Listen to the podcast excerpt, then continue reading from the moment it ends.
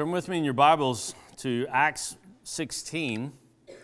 Our text this morning is Acts 16, verses 16 through 26. But as we come to listen to God's word to us, let's pray and ask for God's help to understand what He says. Would you pray with me?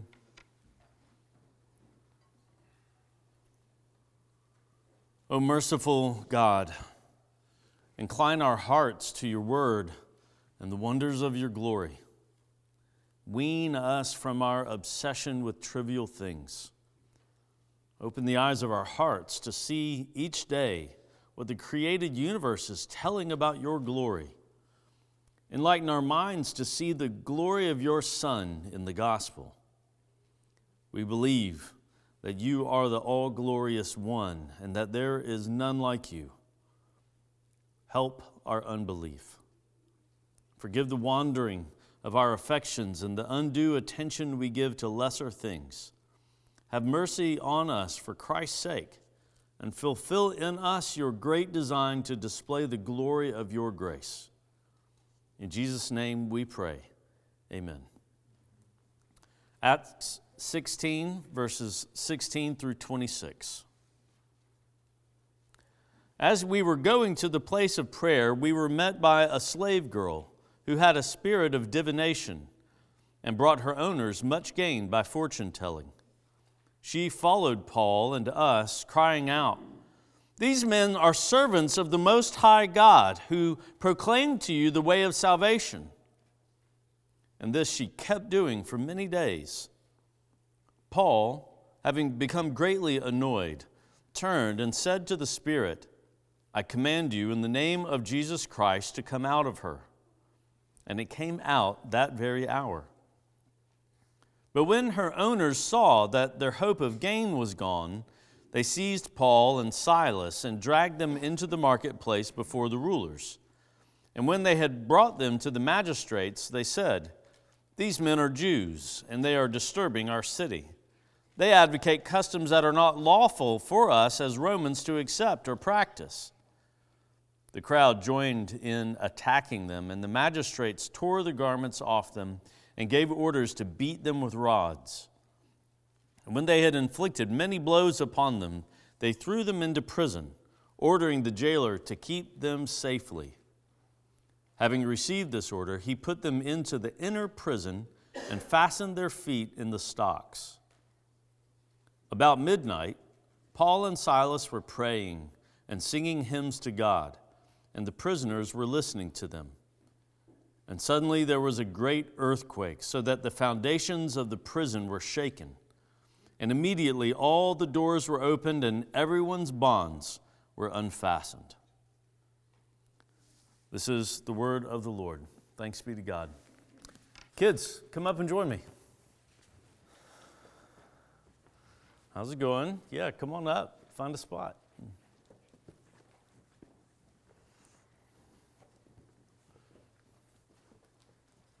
Hey, hey. Yeah, have a seat, guys. So let me tell you about something. I was walking through some woods with my friend's six year old son. All was well until he noticed something. It was starting to get dark. With that, his fears told him that danger was close at hand. And he was convinced that whatever it is that happens in the dark was about to happen to him.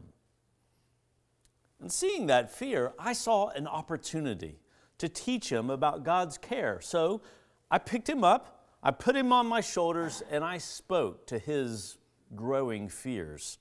I said, Don't be afraid, because I'm with you. I'll defend you. I, was trying to give him an example of God's care for us. But the boy's response was just to cry louder. I'm pretty sure that he was hoping that his ear piercing screams would, would bring someone more powerful than me to help. The, the boy knew I loved him, even in a fatherly way. But he also knew that the woods were not a place where I was in charge. If, if I had been sitting in my house, if we had been sitting in my house and lightning had taken out the electricity, maybe I would have had a better chance of comforting him. But he knew that I was not the Lord of the woods. Well, in the story that we just read in Acts, we see Paul and Silas and, and Luke as well going through some things that would be scarier than the woods at night. They were facing some powerful powers, powerful people, and they received some powerful blows with wooden rods against their bodies. Uh, in the story, it says that Paul felt something. He felt greatly annoyed, and I'm pretty sure they all felt pain. But do you know what they did not seem to feel? They did not feel powerfully afraid. And you can tell because they were singing hymns to the Lord even while they were in prison. How? How could somebody suffer like that and sit in a dark prison without fear? Well, it's actually kind of simple. They knew that the God who was with them was more powerful by far. But wherever they were in the world, whatever was happening to them, the maker of heaven and earth was their helper. And he is the Lord who once shut the lions' mouths for Daniel. He is the Lord who created fire. And so he could protect Shadrach, Meshach, and Abednego in the fiery furnace. The, the same Lord who is in control said that the gates of hell itself would not be strong enough to stand against his church. And so, Paul and Silas, they weren't afraid because the Lord who controls everything was with them. And he told them that he would never leave them or forsake them. And you know, he said that same thing to you. You and I may face some frightening things in this world, but we don't have to be frightened by them. Because even though we may suffer because of things or, or people that are stronger than us, they aren't stronger than Jesus. As the Lord who conquered death itself, He is powerful enough to rescue us even after the worst thing has happened. The Lord who is with us is greater than any other power that we encounter. And because He says that nothing can separate us from His love, that's another reason why we call this good news. Do you believe it? All right, thanks, y'all. You can go back to your seat. If you've not done so already, open your Bibles to Acts chapter 16. As Sam said, this morning we are looking at verses 16 through 26. Acts chapter 16, verses 16 through 26. And you'll remember uh, last Sunday, uh, we saw how God's effective grace towards Lydia produced in her an effective faith, a, a, faith that expressed itself in a, in a desire to use all of her wealth in the service of her Lord Jesus Christ, to become Paul's partner in uh, the ministry of the gospel there in Macedonia. And in our text this morning, Paul is still in Philippi, and he is still going out to that place of prayer where he met uh, Lydia. He seems to be going out at least every Sabbath, if not every day. And in the folk in the in this center of the story, God's power is still uh, the focus. But this time, the focus is not directly on God's power to save sinners the way that he saved Lydia. That's, that's there, and it will certainly uh, return next Sunday. But rather, the, the focus here in this interlude between the stories of Lydia and the story of the Philippian jailer, uh, the, the focus is on God's power to subdue and overcome all powers that might oppose him. We see this first in Paul's confrontation with the slave girl, this, this girl who harassed him as he was going out to the place of prayer. Not, not once, but for many days, we're told. And then again, uh, we see God's power on display in the confrontation that he has with uh, the slave girl's owners after he has cast out the evil spirit. And so, in both these confrontations, the, the power of God is directly challenged and the power of God is ultimately demonstrated. And that is, well, I think, what this passage is really all about. At the heart of this passage is the clear demonstration of God's power. In this passage, we see that our God is greater than any power, spiritual or human, who might choose to oppose us and Him. And so, what I want us to do is simply first look at this confrontation that Paul has with the slave girl. Then, I want us to, to look more closely at the confrontation he has with her owners. And then, finally, I want us to ask the significance uh, of, this, uh, of these power encounters, the significance uh, of these displays of God's power for the church today. So let's begin with Paul's confrontation with the slave girl. Luke tells us that this girl uh, is a, a, slave. She is uh, at the opposite end of the social spectrum from Lydia. Remember, Lydia is a, a wealthy merchant. She is a seller of expensive purple textiles there in Philippi. She is the owner of a large house that she wanted to, to put at the disposal of Paul and his ministry team. But this girl, this girl is a, a slave, a slave who is used and abused by her owners uh, for their gain. And so, uh, she isn't the most likely candidate, at least at first glance, uh, for uh, a, power encounter with God. She isn't the most likely one we would expect to, to challenge the authority of God there in Philippi. That is, until we read that she had a spirit of divination. The word that Paul or that Luke uses here is a word that is associated with the oracle of Delphi, maybe the, the most famous fortune teller in the ancient world. And her owners leveraged uh, that association uh, to their own benefit. They, they used her so called gift to employ her as a fortune teller there in Philippi. But of course, this raises questions in our modern minds. What are we to make of this? Are we supposed to believe that this girl was really able to tell fortunes? Well, let's, let's think about what we know. We, we know that demons are real. In the modern world, we, we don't like to think about that, and we, we, we often sort of shuttle it to the back of our minds. But, but if we believe that the Bible is the Word of God, then we cannot but believe that there are spiritual beings who are evil, beings who are malicious against God's creation and against God's uh, purposes. And we see one such spirit here. It is a, a spirit that is oppressing this girl. This, this spirit is real. But let's also remember that demons are creatures. They are created by God. They are not God's equals. They, they are not equal powers in the universe that stand over and against Him. They are not omniscient, nor are they all powerful, nor do they transcend time, but, but they are created beings. They are part of God's cosmos just as we are. Yes, they are powerful, but they are not God. And they do not know the future the way God does because they do not control the future the way God does. But they can put on a convincing display. And the people who employ fortune tellers, let's be honest, they, they want to be convinced. That's why they're there. And so I suspect that something like that is going on here. There is a real spirit involved, there is a real demon involved, and there are probably real displays of power uh, involved. Uh, and the people who are going want to see uh, this spirit as the oracle of Delphi, as one who can tell them how to live in this world uh, for their greatest benefit.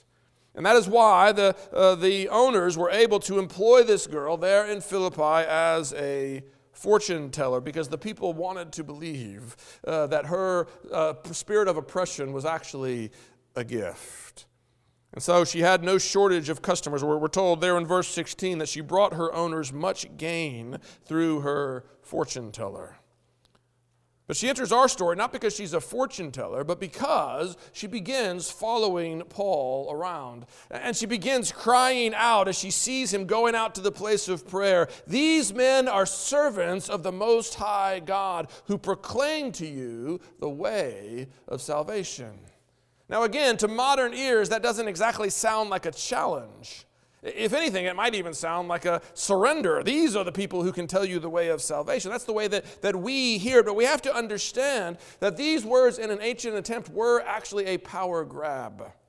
This is an attempt by the Spirit to claim some measure of authority over Paul and his team by identifying and naming them as servants of the Most High, and then by recommending them uh, as those who proclaim the way of salvation. The Spirit is actually positioning itself as the greater power. To name someone in the ancient world uh, was to exercise power over them. We saw something similar to this during Jesus' earthly ministry. Remember that when the demons would cry out, We know who you are. That was not because the demons were ready to repent and bow the knee to, to Jesus. That was them trying to claim power that they might protect themselves in the face of, of another power that was a threat. And this is why Jesus would never allow the demons to speak. He always silenced them, he always commanded them to be quiet, and they had to obey.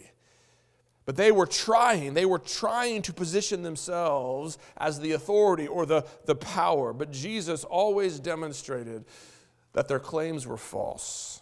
Jesus always demonstrated his superiority by silencing them. And I think something like that is going on here. The Spirit is, is grasping for something. The Spirit is grasping for some sort of position of, of power by trying to claim that we know who you are. We can name you. But not only does the Spirit seek to name them, the, the Spirit also recommends them. The, the Spirit points out that, that they are uh, proclaimers of the way of salvation. And again, that doesn't seem to our modern ears to be a power grab, but, but you have to remember that that's exactly what is going on here. The, uh, the, the Spirit is pointing them to, to Paul as a messenger of salvation, and it's, it's the Spirit's pointing uh, that uh, the Spirit wants you to see. In pointing people to Paul, the, the Spirit is positioning itself as the, as the one who truly knows the source of the way of salvation. If you want to know about salvation, you can talk to those people over there. That, that seems strange to us until we remember that we see the same phenomenon in our society all the time. Have you, have you heard of people who are referred to as influencers? You've probably heard of this, right? Well, well influencers don't make anything. They don't actually produce anything. They merely point people to the right brands. And nevertheless, even though these, these influencers don't actually make anything themselves, they wield great power in the marketplace, so much so that, that brands will bow to them, brands will, will pay them, brands need them because their recommendations can make or break a new product. And so the influencer has power by pointing people in the right direction. That's what the Spirit is trying to be. He's trying to be an influencer, trying to position itself as the one who can make or break this proclaimer of salvation. And so, in referring to Paul as a messenger of salvation, the slave girl is positioning herself as the real power. But of course, it doesn't work. Luke tells us that after several days of this, Paul, having become greatly annoyed, turned and said to the Spirit, I command you in the name of Jesus Christ to come out of her. And we see at the end of verse 18 that the Spirit came out of her that very hour. Now, let me just say that for me, this is one of the strangest scenes in all of Acts. I have, I have always been befuddled uh, by this picture of Paul freeing this girl from an evil spirit, not because he was moved with compassion, but because he was annoyed. And, and not immediately, but only after several days. I, honestly, I, I, do not know what to make of it. And if you're confused by it, I'm not going to help you this morning. Uh, because I don't know. I don't know why Paul didn't cast out this demon the first time that he confronted the girl. I, I don't know why he only did it after several days or why he only did it after he became annoyed. But whatever the reason for the delay, in Paul's command and in the, the Spirit's immediate submission, we see clearly that, that despite the, the claims of the Spirit through the girl's mouth, this Spirit is not the superior in this situation. This Spirit, like all spirits, is entirely and necessarily submissive to Jesus. So much so that the, the Spirit actually has to obey Jesus' servants. The, the, the Spirit is not God's equal in any way, but it submits to Paul's command in Jesus' name immediately because it cannot do otherwise. And so here in the girls, uh, in this girl's confrontation with Paul, we have a clear demonstration of God's power. A clear demonstration that, that this spirit, so revered there in the city of Philippi, is in no way Jesus' equal. However, nothing more is said about the girl after the, the demon is cast out. Some commentators want to assume that she became a Christian, but we're not actually told that because that's not the focus of the story. The, the focus of the story is on, is on Jesus' superior power. And that continues in the next scene because immediately the focus shifts to her owners and Paul's confrontation with them. Luke tells us that when her owners saw that their hope of gain was gone, they seized Paul and Silas and dragged them into the marketplace before the, the rulers. Think of, think of the owners grabbing them and, and looking, go, going looking for a police officer to make a complaint. That's what's going on here. However, notice that uh, when they finally drag uh, Paul and Silas before the magistrates, before the, the officials who can actually uh, put down a sentence, uh, they don't mention their slave and they don't mention Paul freeing her from the evil spirit. Instead, they say, These men are Jews. and they are disturbing our city. They are advocating customs that are not lawful for us as Romans. Remember, Philippi was a Roman colony. He says, They are advocating customs that it is not lawful for us as Romans to accept or practice. Now, they don't specify the, the customs that they have in mind, but, but similar to the crowds that called for Jesus' crucifixion, these, these people are saying, in effect, You are no friend of Caesar and you are no friend of Rome if you allow these men to continue preaching and teaching in Philippi. These men are rightly regarded as enemies of the state. And so the owners are, are calling basically for, for the magistrates to use the power of Rome to punish these foreign troublemakers.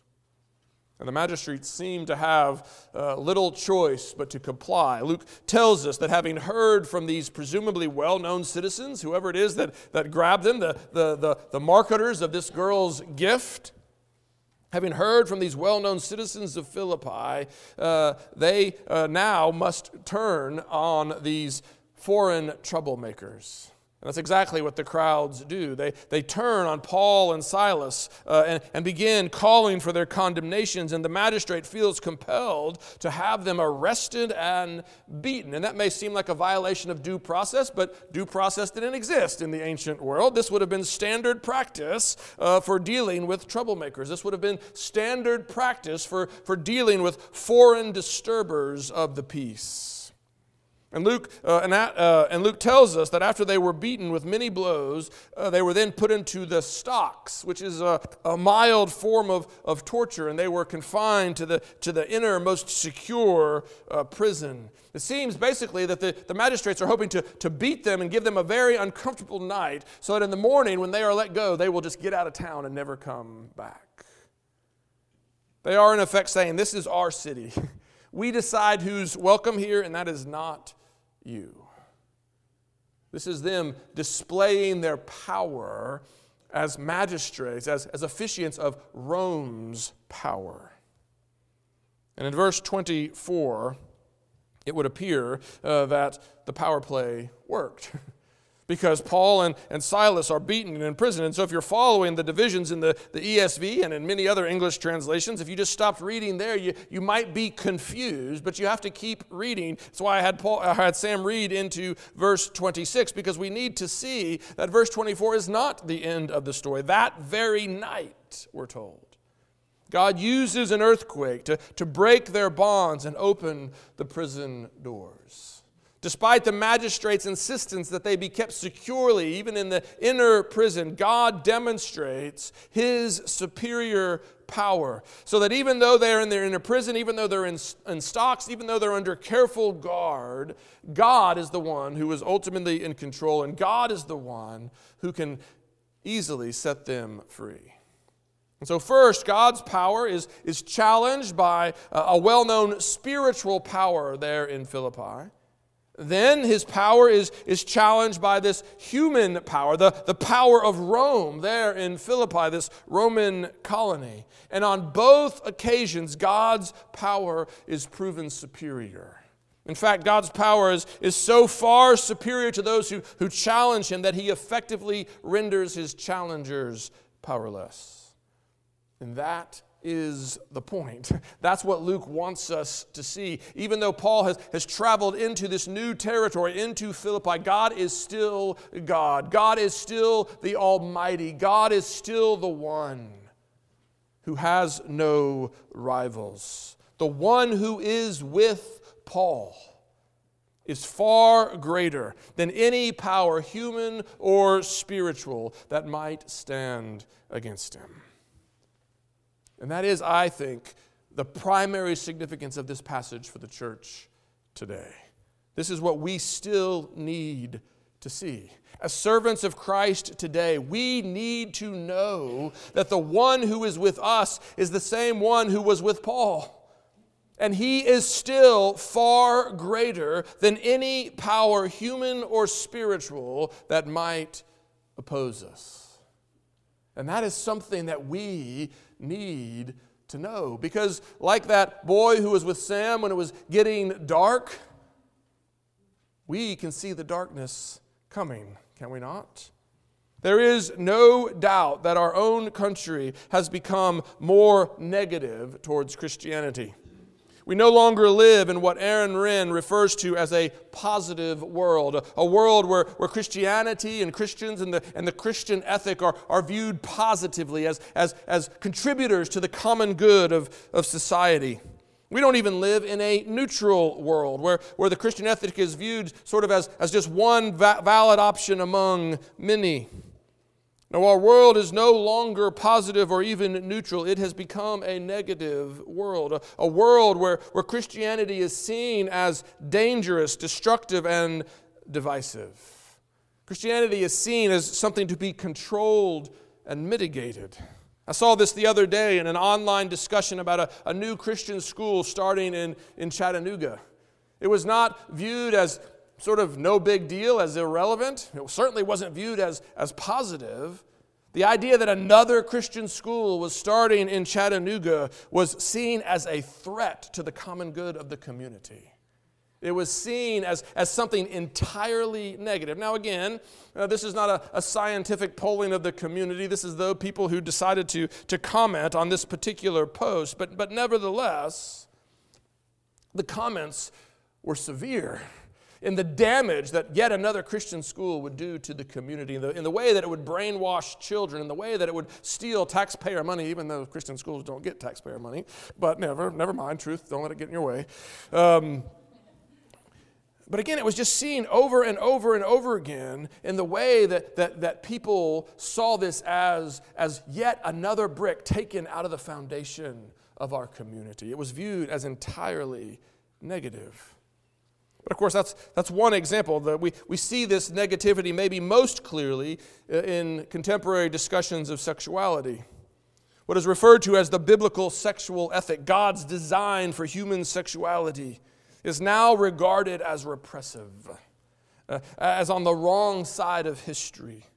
The idea that sex should be reserved for marriage is, is viewed not only as passe and, and quaint, but as oppressive. To be dating is to be having sex, and that's the way that it should be. In fact, you don't even have to be dating to have sex. That's the, the freedom that is yours as a human being. And anybody who would take that away is seeking to control you. And the idea that, that homosexuality is unnatural and, and unhealthy and therefore contrary to God's law, that too is, is viewed not merely as passe, but as hateful as akin to racism of the worst kind. And the idea that, that God created men and women, male and female, and that as creatures we ought to uh, accept the way that God has given us as, as for our own good, that is seen as intolerant and narrow minded and mean. The biblical sexual ethic is not regarded as revealed truth. It's not even regarded as one legitimate choice among many. It is regarded as a tool of oppression and hate. And of course, you could multiply examples. More and more acknowledging and living under the authority of God's word makes you dangerous and despicable. And many Christians have already felt the, the, the effects of this shift towards the negative. We, we think of the baker and the photographer, but there are many other examples that have received less publicity. And all Christians will feel the effects of this shift more and more in the years to come. We aren't yet being beaten with rods uh, for promoting customs unlawful for Americans to practice, but many of our views are seen as anti American, and we are treated as enemies of the state with contempt and disdain. We know that promotions can be forfeited, jobs even lost. We know that, that friendships and even families can be fractured and torn apart. And this is a source of serious concern for, for many in the church. Many are worried about what is going to happen in their lifetime. Many more are worried about what their children are going to be forced to endure. Where are we headed? Where will this slide stop? I suspect that there are at least a few of you, if not many of you, here this morning who, who feel this anxiety firsthand. We are worried. These are our worries, these are our concerns. And therefore, we need to know. We need to know that the one who is with us is greater than any power, human or spiritual, that might oppose us. The God who was with Paul in Philippi is the God who is with us. And he is so far superior to any who might oppose us as to render them powerless. Now, don't misunderstand what this means. This doesn't mean that, that we can't or, or won't suffer. This doesn't mean that if you just stay in the center of God's will, you will be protected. We, we hear people talk that way sometimes, and it's quite simply a lie. It's not what the Bibles speak. It's not what this passage says. I mean, uh, Paul was harassed for many days, and then, after being harassed for many days, he was falsely accused, unjustly arrested, beaten, and imprisoned. That doesn't sound like being in the center of God's will is some sort of safety net. But, while we may not face exactly the same hardships as Paul, uh, we will face hardships. We will suffer. And this means that, that you cannot look at your circumstances to decide whether God is for you or to, whether God is, is with you. That God is with you is seen in the person of Jesus. He is Emmanuel. He did not consider equality with God a thing to be grasped, but he willingly humbled himself to the point of death, even death on a cross, to enter into the misery of this present evil age that he might bring us out, that he might bring many sons to glory. The Father did not spare his own Son, Jesus did not spare himself, but rather he came to be with us to, to suffer alongside us, that, that he might deliver us from the curse due to us for our sins. He knows our plight because he entered into it with us. But more than that, not only did he enter into it for us, but, but, but he conquered it. he is Jesus, the, the risen Lord. And therefore, we can know that God is with us and that he is greater than those who oppose us. But not only is He with us, He is also for us. We sometimes think that, well, yes, God is great, God is, is strong, but, but is He really for me after all? I'm, I've been unfaithful. After all, I, I, have, I have failed. After all, I have, I have sinned against Him so many times. And we can sometimes think that we may have forfeited God's blessing and protection because of our sins, that, that what is happening to us is, is because we have, we have somehow uh, uh, jettisoned God's blessing. But you must understand that if you have received Jesus as Lord and Savior and are now resting upon Him, You are his child, his beloved child. And as Sam said, when, when children sin, they do not cease to be objects of their father's affection. I mean, you may have some sin that you need to confess. If you do, confess it even this morning, but do not think that your suffering is some sort of punishment for your sin. If you are in Christ, you are not being punished. Your punishment has been paid in full. Jesus drank to the dregs the cup of God's wrath. The record of debt that was against you was nailed to his cross. There is therefore now no condemnation for those who are in Christ.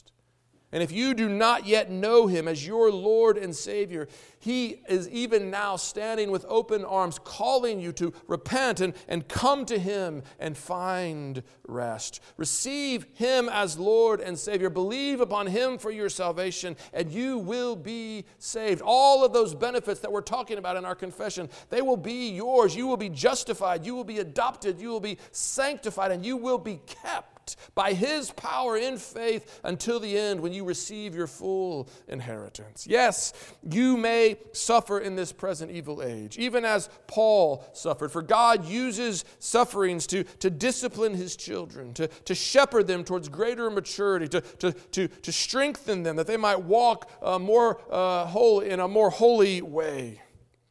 But if you are in Christ, there is no condemnation, there is no punishment. The things that you suffer, God is using for your good. Because whatever powers oppose you, they cannot oppose the one who is with you, and they cannot oppose the one who is for you. Yes, they can cause you to suffer, but they cannot ultimately harm you. Because God will work all things together for the good of those who love him. And that means that we can entrust ourselves to him even as we serve him. Paul's calling was to, to preach the gospel to the Gentiles there in Macedonia. We don't have exactly the same calling, but we are all servants of Christ. We are all called to seek first his kingdom and his righteousness. We are all called to, to do his good works, which he has prepared in advance for us to do, to honor him as our Lord in all things. And that will be costly. That will sometimes hurt. But you can serve him without fear or reservation because he is with you and he alone is the Almighty. Doesn't mean you should go looking for trouble. We're not to throw ourselves off the roof of the, the temple, but we should be prepared for trouble to find us because it will and it will more and more in the days ahead. But, but, we must not lose heart. On the contrary, we must take heart as we entrust ourselves to God in the name of His Son, for He is greater than any power, spiritual or human, that might seek to oppose us. And contrary to all of their efforts, He will work things together for the good of those who love him. He is our mighty fortress. He is our bulwark never failing. He is our helper amidst the flood of mortal ills prevailing. And because He is, that is one reason we call this good news. Do you believe that?